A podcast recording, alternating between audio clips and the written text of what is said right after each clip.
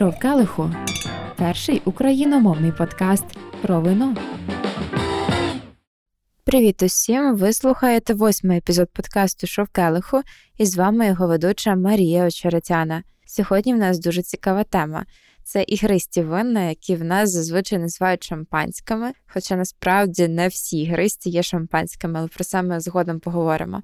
Говоритиму я про це зі своєю гостею, сомельє компанії Винфорд, засновницею вино ком'юніті Wine Lovers Катериною Спасіченко. І з нею ми будемо розбиратися, що таке ігристе, як його роблять, і де і з чим його можна і варто пити. Катерино, вітаю, дякую, що ти прийшла на подкаст. Якось ми говорили з подругою про ігристі вина, і вона сказала таку річ: о, це ці вина, в які додають бульбашки. Наскільки я розумію, не зовсім коректно казати, що в них додають бульбашки, але розкажи, будь ласка, звідки вони беруться в винах, як взагалі роблять ігристі вина? Так, це не дуже коректно, може, це трохи романтично, але ігристі вина робляться таким методом, після яких в них е, з'являється вуглекислий газ, який дає бульбашки. Тобто ми спочатку з вами збираємо виноград, потім е, вичавлюємо сік, запускаємо бродіння. Коли цей сік перебродив, ми з вами отримали вино. Перше вино, тихе, без бульбашок. В ньому повинна бути дуже висока кислотність, але пити його ми з вами не дуже б захотіли.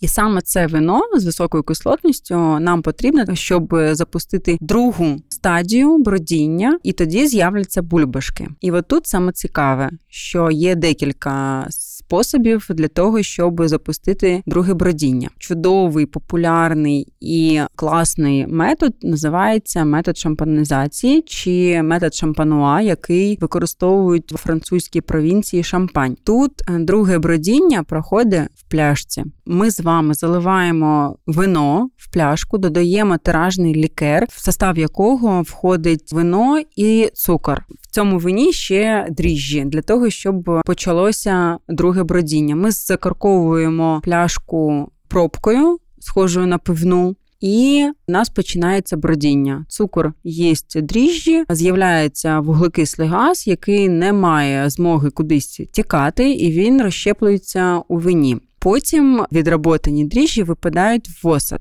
І ми з вами повинні зняти вино з осаду. Найкращі вина можна витримувати на осаді мінімум 12 місяців, а максимум не прописаний. Це буває 18, і 36 місяців, і 5 років, іноді навіть більше. І воно все впливає на вартість. Воно все впливає на вартість, на смак, на аромат. Ми з вами повинні зняти вино з осаду. Для цього ми робимо ремюаж, тобто сводимо осад у горлишко, а потім проводимо дегоржаж. Тобто дуже швидко заморожуємо пробку з горлишком, на якому в нас тримається осад, і удаляємо цей осад. Потім ми повинні доповнити трошки вино, яке ми могли втратити при видаленні осаду. І тут теж в нас є спеціальний лікер, який називається горжажний лікер. І от тут ми вже з вами закорковуємо звичайною корковою пробкою, яку ми з вами бачимо, коли відкриваємо нашу з вами пляшку.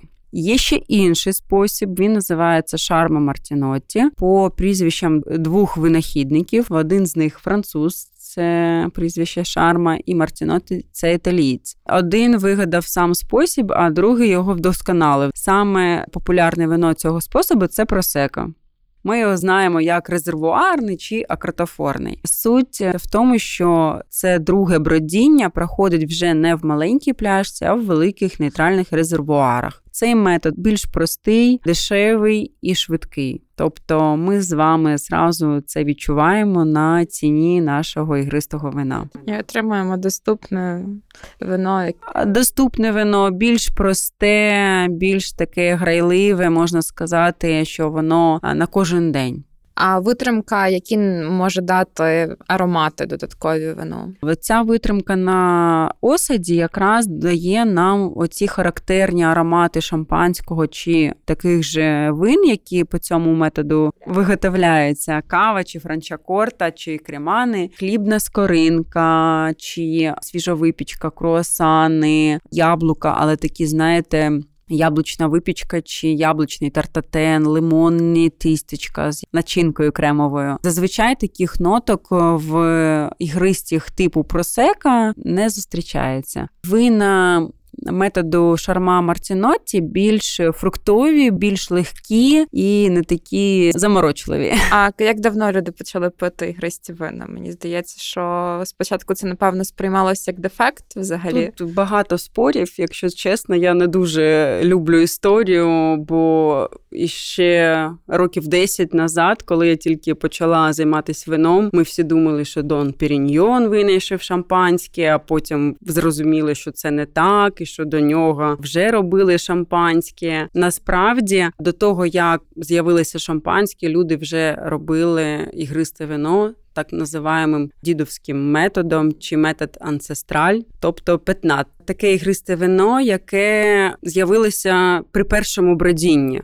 Тобто ми з вами недоброжене вино залили в пляшку. Ми до цього його охолодили, встановили бродіння, потім закуркували пробкою як пиво. І коли воно почало нагріватися, бродіння возобновилися. Таке вино ігристе ми не можемо з вами зняти з осуду. Часто воно мутне комусь подобається. В таких винах бувають насправді не зовсім ем, класичні аромати, які ми чекаємо в ігристому вині. Але зараз дуже популярна, і звісно, якщо ви полюбляєте вино, його треба хоч раз скуштувати, щоб розуміти для себе, що воно таке. У мене був досвід з петнатом на дегустації Артема Морозова на острові, дегустації українських вин був петнат від Father's Wine. Угу. І от при відкритті пляшка просто ну, не вибухнула, але воно було всюди в результаті. Так.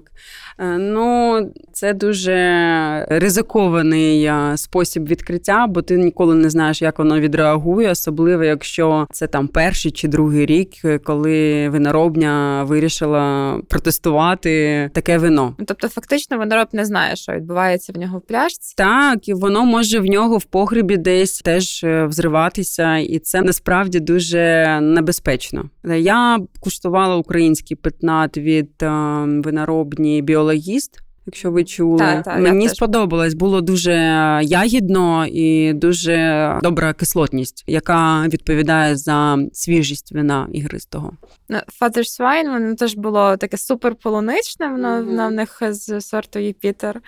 І ну, це було дуже ефектно, це було дуже красиво, але вдома я б не зробила такого. Ну так, е, такі вина найчастіше все ж таки от на виноробнях е, чи на фестивалях якихось можна скуштувати. Але купити десь в магазинах так, щоб воно було безпечне, то це треба перевірену виноробню брати. А чому шампанське найпопулярніше ігристе, і чому в Україні всі називають ігристі вина шампанськими?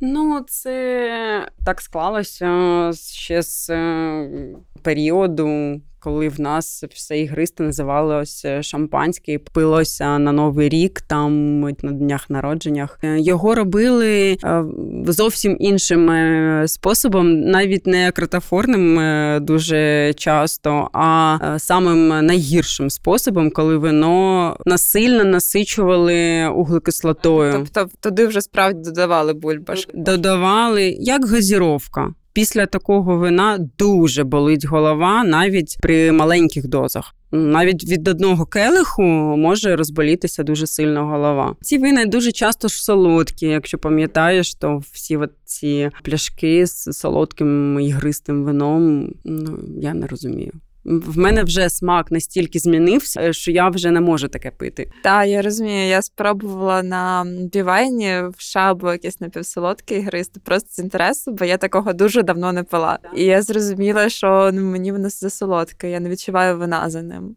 Так.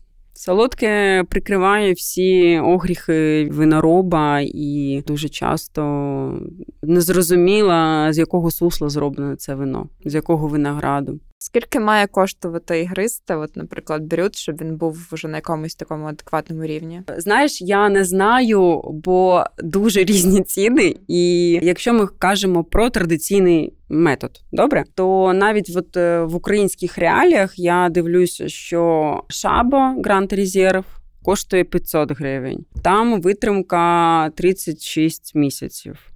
Це довго. Вино, яке ми будемо сьогодні куштувати, бісер 24 місяці на осаді, шардоне 300 гривень. Тут ще має вагу класифікація виноградників. Чим дорожче земля, на якій вирощують виноград, тим дорожче буде саме вино. В шампані дуже дорога земля. Одна з самих дорогих е, земель виноградних мається на увазі разом з Бургундією. І бургундські вина дуже дорогі, навіть е, самі прості. Просто бургонь пишеш і все, вже 800 гривень буде пляшка. Тобто справа навіть не в бренді, а просто от такий механізм ціноутвору. Да. Бренд ще додає. Чим відоміший бренд, там в нього якась е, цікава складна історія, тим теж дорожче. Шампанське зараз я знаходила ну саме таке демократичне за тисячу гривень. Це no name. Ну по суті, ніхто його не знає, треба шукати якусь інформацію, і ти тільки е, довіряєш тому, що в Шампані все дуже строго, все дуже перевіряється. І навіть якщо якийсь маленький е, маленька виноробня робить шампанське під своїм іменем, а не продає свій виноград е, великим шампанським домам, як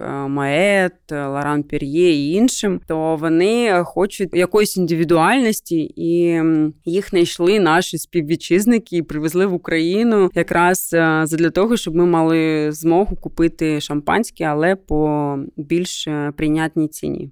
А чому мало хто робить саме червоні? Червоне, ну мені здається, що того, що не буде таке воно свіже, як от е, біле чи рожеве. Бо червоне ви куштували червоний Так? Я пила від шабу резервуарним методом ага. і методом шампанізації від артвайнері. Мені воно дуже подобається, і тому в мене таке питання виникає. Я артвайнери теж куштувала, але давно. Я недавно куштувала наша, от моя компанія, де я працюю, ми привезли ламбруске червоне, але сухе. І воно низькоалкогольне, 7 градусів, воно таке джемове, таке ягідне, е, дуже цікаво, але воно не гастрономічне і не свіже. Ти його багато не вип'єш. Тобто, це реально для мене як для вайнлавера і спеціаліста було цікаво. Е, ну я шабу привозила навіть на сімейне застілля, бо, бо я розуміла, що в мене там окей, один шанс зацікавити людей, які прийшли випити міцнішого алкоголю, а я тут зі своїм вином. І людям, навіть тим, хто п'є солодші вина, їм сподобався цей Red Brut. Воно зацікавило їх, що воно таке доволі ягідним було і доволі свіже. До речі, згадала, я куштувала в Бургунді червоне ігристе традиційним методом з е, бродінням у пляшці. Як воно називається? Щось там, типу мусо, щось таке. Це було з пінонуару, бо в Бургунді пінонуар і гаме. Так, і воно було сухе, теж ягідне. Цікаве, але не типічне дуже. Ну, воно мене дуже зацікавило і дуже так вразило, тому що я подібного нічого не пила. Так, це цікаво. Якщо є коло друзів, з якими можна щось таке нестандартне е, скуштувати, це прикольно з яких келихів краще пити і гристи? Бо в мене тут такі стоять звичайні. Дуже добре ж звичайні келихи, бо чесно, ці келихи, які ми називаємо флюте, шампанка, оці витягнуті. Насправді ми там можемо бачити лише колір і груп пузирків які красиві, е, самого дна йдуть, і така ремарка маленька. Ігристе це єдине вино, яке можна наливати до країв в цьому узкому бокалі. Зазвичай ми наливаємо вино до самої широкої частини бокалу. Але зараз е, дуже в тренді пити ігристе з традиційних винних келихів, бо ми можемо відчувати смак і аромат вина, який дуже може бути теж цікавим і розвиватися з е, часом. Mm-hmm. Ну от я е, нещодавно для фото використовувала якесь там недороге просеко як реквізит, і налила такий його великий келих теж. І потім, коли бульбашки вивітрились, я розумію, що в мені не лишилось нічого цікавого. А якби я це пила з флютів, то я би ну, випила та й все. Так. Є таке, зараз дуже модно використовувати кріманки, такі широкі бокали, які нагадують грудь королеви Марії Антонети. Так ось я собі купила, дуже дуже хотіла. І що? Я зрозуміла, що з них тільки фотка красивий для інстаграму, і все. Аромат ти не відчуваєш. І я звикла робити ці кругові рухи рукою для того, щоб насичувати вино кислородом. А тут цього нічого немає. От цієї аури, якою я звикла. Ну, для фото, так для фото. Ага, з чим поєднувати ігристі найкраще? Дуже гастрономічне вино. Завдяки своєї е, високій кислотності, насправді ігристі можна поєднувати не тільки з морепродуктами чи з устрицями, як ми знаємо найчастіше, але ті вина, які довго витримувались на осаді, вони достатньо масивні можуть бути в своєму тілі, і їх можна поєднувати може з якимись сирними соусами, чи якась там курятина чи свинина. А якщо рожеві, то тут і лосось, і тунець, і навіть а, якась там качка. Якщо дійсно не хочеться червоного, як я часто говорю своїм друзям, я не можу пити багато червоного вина. Я адепт білого та, та, та я так само. Тож я шукаю такі білі вина, які можна поєднувати з м'ясом. Для тебе ігриста це більше про щось таке святкове, чи це вже якась частина буденності? Ну, шампанське, мабуть, святкове, бо я його не на ціну. Так, я його не купую кожен день. Да й взагалі, якщо е, якийсь день починається з дегустації шампанського, це завжди свято таке, прям з 11. Але ігристе сама по собі е, такого додає свята в день, mm-hmm. коли ти його п'єш. Це правда. А як ставитися до просеку? Тому що я завжди катірувала нормально його, а потім я почала спілкуватись більше з сомельє, і таке з'явився трошечки снобізм щодо просеку. Я так скажу. Е, я за те, щоб люди пили. Те, що їм подобається, і за те, щоб люди вивчали щось нове. Тому, коли до мене звертаються і хочуть просека, я завжди запитаю: а може каву чи якесь інше ігристе? І якщо я почую відповідь Ні, хочу просека, я не буду відмовляти людину. А якщо вона засумнівається, то тоді я точно, мабуть, каву їй продам. Цього літа я провела пікнік в ботанічному з просеками. Ми розбиралися, ми брали від самої простої до такої, яка коштує там тисячу гривень за пляшку, а сама бюджетна 230 гривень здається. Плюс було дві рожеві. І було цікаво все одно, коли ти хочеш куштувати вино, і ти куштуєш правильно, відчуваєш аромат, смак. Ми зійшлися в такому висновку з моїми вайнлаверами, що якщо просто тобі нальють келих ігристого, тобі воно сподобається. Якщо немає з чим е, порівняти, от в даний момент, і ти просто там чи на вечірці, чи на дні народження, то ти не будеш е, дуже прискіпливим і щось там вишукувати погане в ньому. Ну воно додасть атмосфери. Так, будеш відпочивати і насолоджуватися зустрічю з друзями чи з колегами і цим вином. Клас. Тоді я пропоную перейти до дегустації. Що ми дегустуємо сьогодні? Ми сьогодні дегустуємо українське традиційним методом від виноробні колоніст. Це Придунайська Бесарабія в Одеській області. Вино називається бісер 100% шардоне.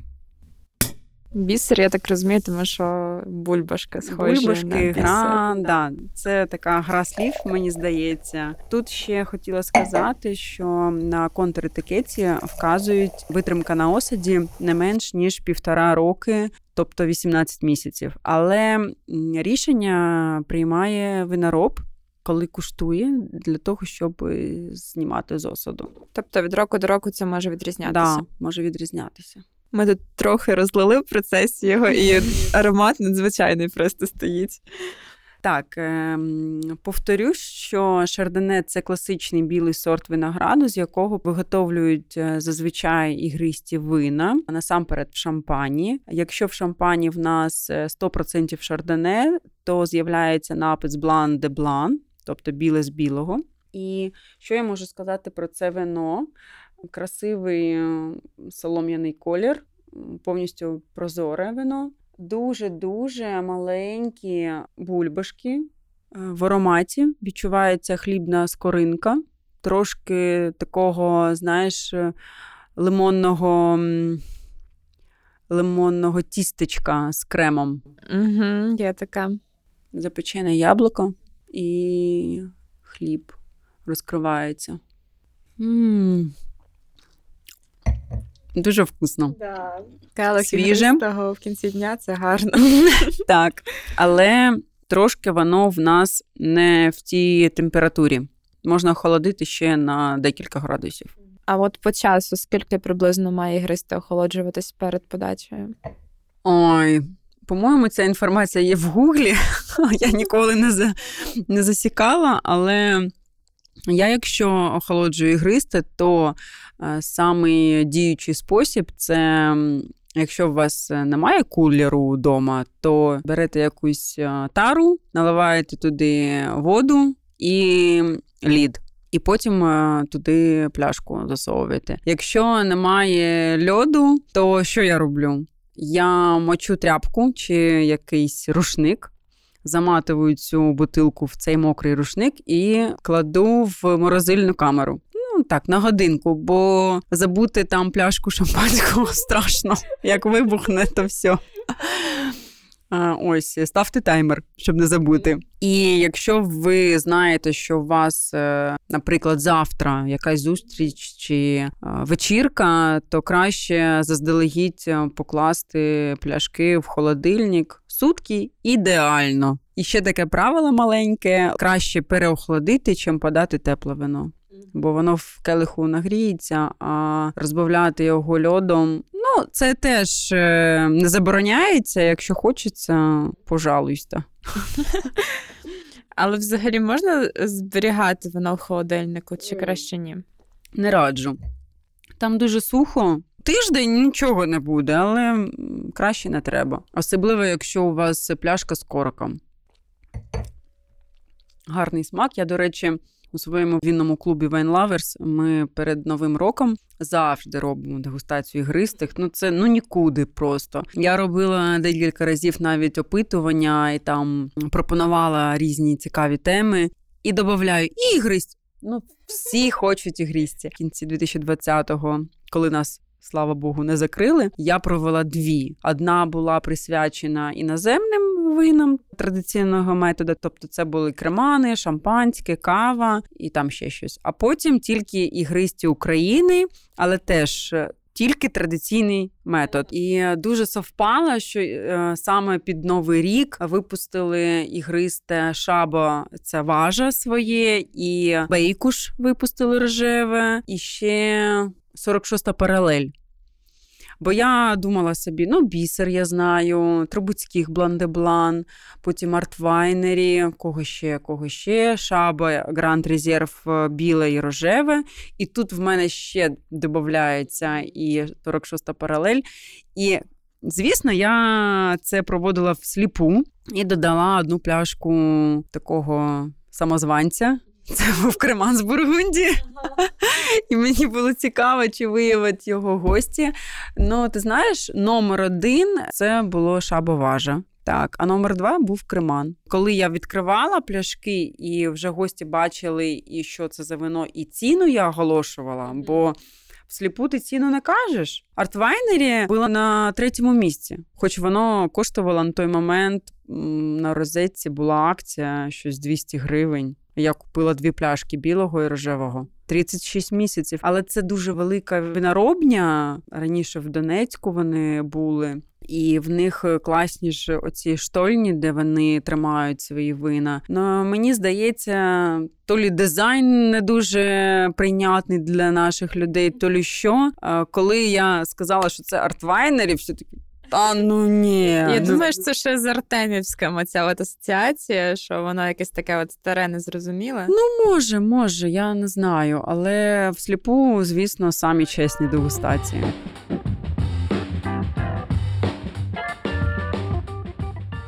Ми переходимо до Бліцу. І я бачила на Фейсбуці, що ти якось кілька років тому дочитала книжку Граф Монте-Крісто і написала про це допис. І подумала, що можна було би зв'язати бліц з літературою, тому я буду називати відомого автора і прошу тебе підібрати вино під його творчість. Це дуже велика відповідальність. Давай. Олександр Зіма батько. О, це щось бургунське, мабуть, якийсь там Жевре Шамбертен. Франц Кавка. Кавка. О, це якась натуральщина. Я якраз про це думала. Щось натуральне з мокрими кіньми інформацію. Це туди. Окей, е, з українського Ліна Костенко. Ліна Костенка. Люблю її. Ну, це буде Біла Бургундія, хай буде. Іван Франко. Франко. Франко якийсь аргентинський мальбек. Це щось є. Рей Бредбері. Рей Бредбері. М, Щось таке, знаєш? Типу, італіянський Сінджоовезе. І Джон Толкін. Я його не читала. Це той, хто написав Хобі. А, хобітів. Не дивилась, не читала. Хай буде, але я знаю, що він дуже популярний. Може, щось типу, якийсь австралійський шарас. Клас. Дякую дуже за цю розмову і за дегустацію. Нема за що. Я дуже рада, що ти мене запросила. Дякую теж. Я нагадую, що ви слухали подкаст Шоу Келиху. Поширюйте цей епізод, слухайте попередні і давайтеся знати, якщо вас дуже сильно цікавить якась тема пов'язана з вином. Почуємося. Шоу Келиху перший україномовний подкаст про вино.